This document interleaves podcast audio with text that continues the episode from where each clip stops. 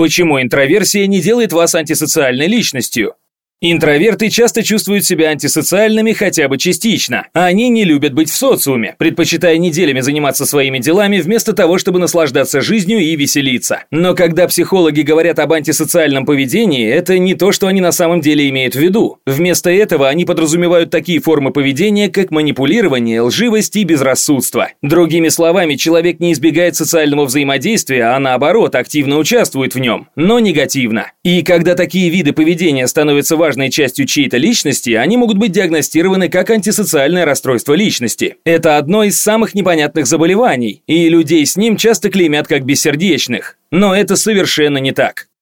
Вот что происходит на самом деле. Социопатией страдают от 1 до 3% населения, и согласно DSM-5, последнему справочному изданию для диагностики психических заболеваний, ей характерны несколько ключевых симптомов. Во-первых, индивид демонстрирует сложности в регулировании своего поведения. Это может выглядеть как эгоцентризм, нарушение законов или этических норм. Во-вторых, человек демонстрирует нарушение взаимодействия с другими людьми, например, эксплуатируя их в ходе отношений или не имея сожалений после причинения боли другому человеку. Кроме того, такие люди имеют антагонистические черты или излишнюю раскованность, что включает в себя манипулирование, враждебность, импульсивность и склонность к риску.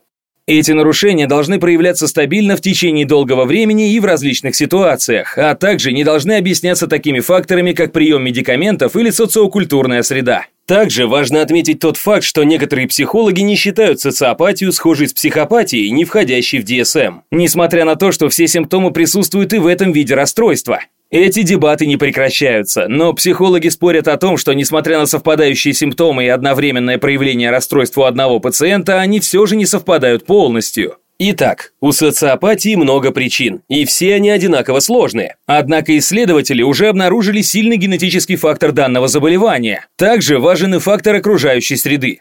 В 2010 году в результате одного метаанализа было сделано предположение, что около 56% вариаций симптомов связаны с генетикой. Но при изучении развития заболевания мы видим совершенно другую картину. Множество историй выявили, что такие факторы, как угнетение и недостаток внимания в детстве, чаще приводят к социопатии, особенно если у одного из родителей было диагностировано данное расстройство. Причиной может быть также стресс в подобной среде, который усиливает генетическую активность, которая влияет на функционирование мозга. Но все это также не значит, что у каждого пациента было трудное детство.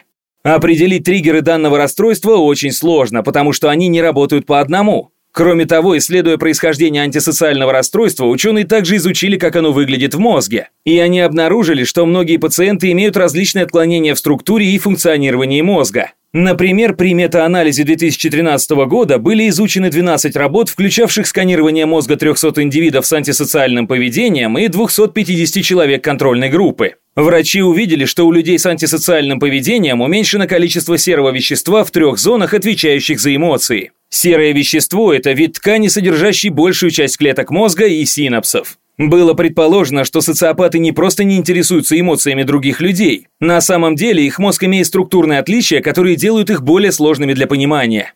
Эту идею подтвердило еще одно исследование, сделанное в 2016 в ходе которого были изучены 83 человека, совершавших преступления. Участники исследования проявили сложности визуализации психического состояния других людей. Это объясняет, почему такие люди чаще совершают преступления или принимают наркотики. Если кто-то не может представить реакцию других людей на свое поведение, это поведение может казаться ему менее вредным. Благодаря таким симптомам можно легко подумать, что их обладатели совершенно не способны быть в близких отношениях или даже не могут хотеть отношений. Но это неправда. Многие пациенты могут любить и ценить определенную группу близких людей, членов семьи и друзей, и их симптомы будут проявляться меньше в компании близких. Но вне этого круга общения им сложнее сочувствовать другим людям. При этом многие пациенты скрывают свой диагноз, потому что не хотят носить клеймо, что не может быть полезно никому. Как и при любом другом расстройстве личности, важно помнить, что даже если чей-то мозг работает по-другому, это значит, что он просто работает по-другому. Это не значит, что человек становится хуже. Для психологов следующим большим шагом в изучении данного расстройства будет исследование его причин и методов лечения. Все-таки его симптомы снижают качество жизни пациентов. Считается, что вариантов лечения на данный момент существует мало.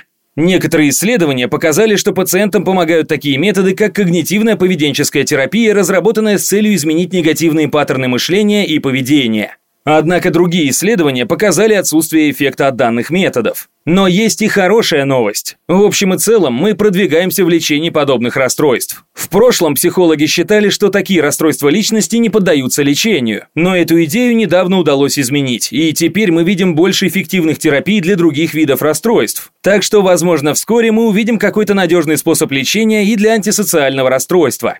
Мы верим в то, что психология помогает понять, что делает нас людьми, и мы благодарны каждому, кто поддерживает нас. Вы слушали подкаст от Naked Science. До новых встреч!